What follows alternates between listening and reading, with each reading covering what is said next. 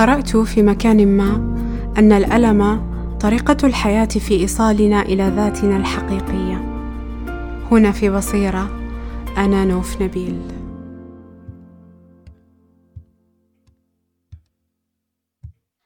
على طاولة أقصر مني بقليل أضع صورة بمقاس كبير لوالدتي تتوسط مجموعة صور أخرى لنا باقي أفراد العائلة التي تتقلب في الفقد منذ أن أصبح وجه أمي في إطار دون أن تكون هنا فعلا.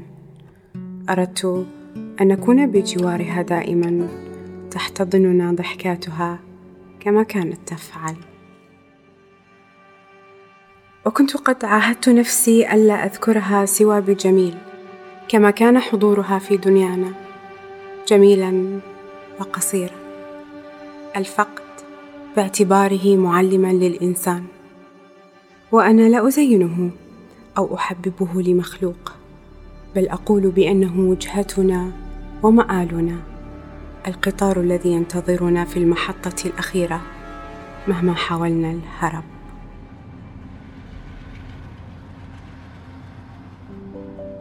في الفقد تعلمت أن أعيد أمي للحياة.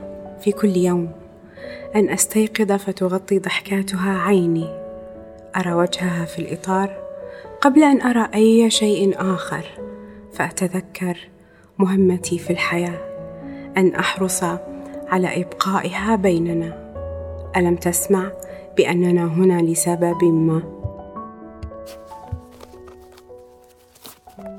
أضع خمارها وأدخل المطبخ لتحضير أكلاتها للعائلة. أقلب سبحتها التي تشعر بالوحدة. أركض خلف ضحكاتها المعلقة في البيت لأعود طفلا.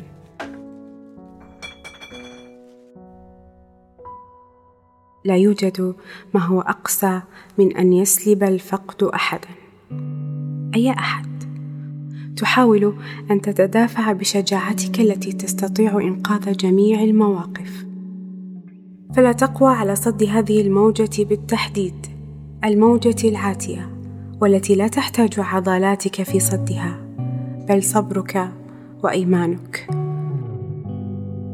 اعتدت أن أسأل أمي عن الأشياء عن كل الأشياء فكانت تنظر مطولا للأعلى وكأنها تحاول البحث عن شيء ثم تبتسم وكأنها وجدته كانت تنقب في ذاكرتها عن تجربة لتعلمني من خلالها وعندما كان اختباري الموت ذهبت إليه لتعلمني إياه.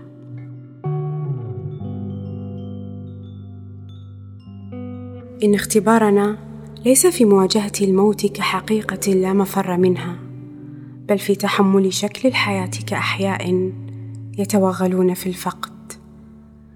كل منا يتعامل مع الفقد وفقا لفلسفته الخاصة. هناك من يغلق بابه للأبد. وأعرف أنه في العالم الفسيح أشخاص آخرون يظنون بأن المواجهة تعني شعورا أكبر بالفقد. أنا هنا لأخبرك بأن مشاعرك تلك لا تنتهي بأي استراتيجية اخترت أن تنهيها. لا تنتهي. وأدعوك لأن تستسلم لتلك الحقيقة أن تتوقف عن مقاومتها وأن تجلس معها قليلا أن تتصالح مع فكرة مريعة كالموت وأن تعرف أن أيامك التالية لحدوثه لن تكون متشابهة.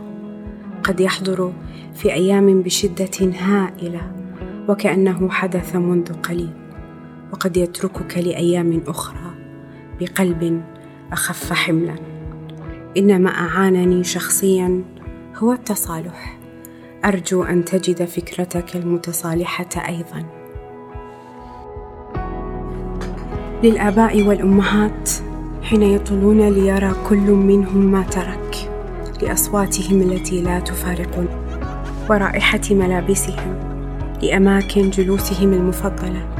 وأحاديثهم لشجاراتنا ومحاولات الصلح التي تليها لاتصالاتهم التي تفوح منها رائحة القلق وللحب المغلف بالغضب حين نعود للمنزل في وقت متأخر للرحلة كل الرحلة. للحظات التي سمحوا فيها لنا بأن نكون أبناء وللحظات الأخرى التي سمحنا لهم فيها بأن يربونا.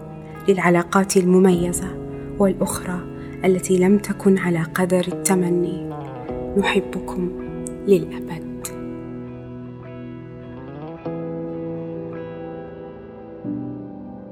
هنا في بصيرة أنا نوف نبيل.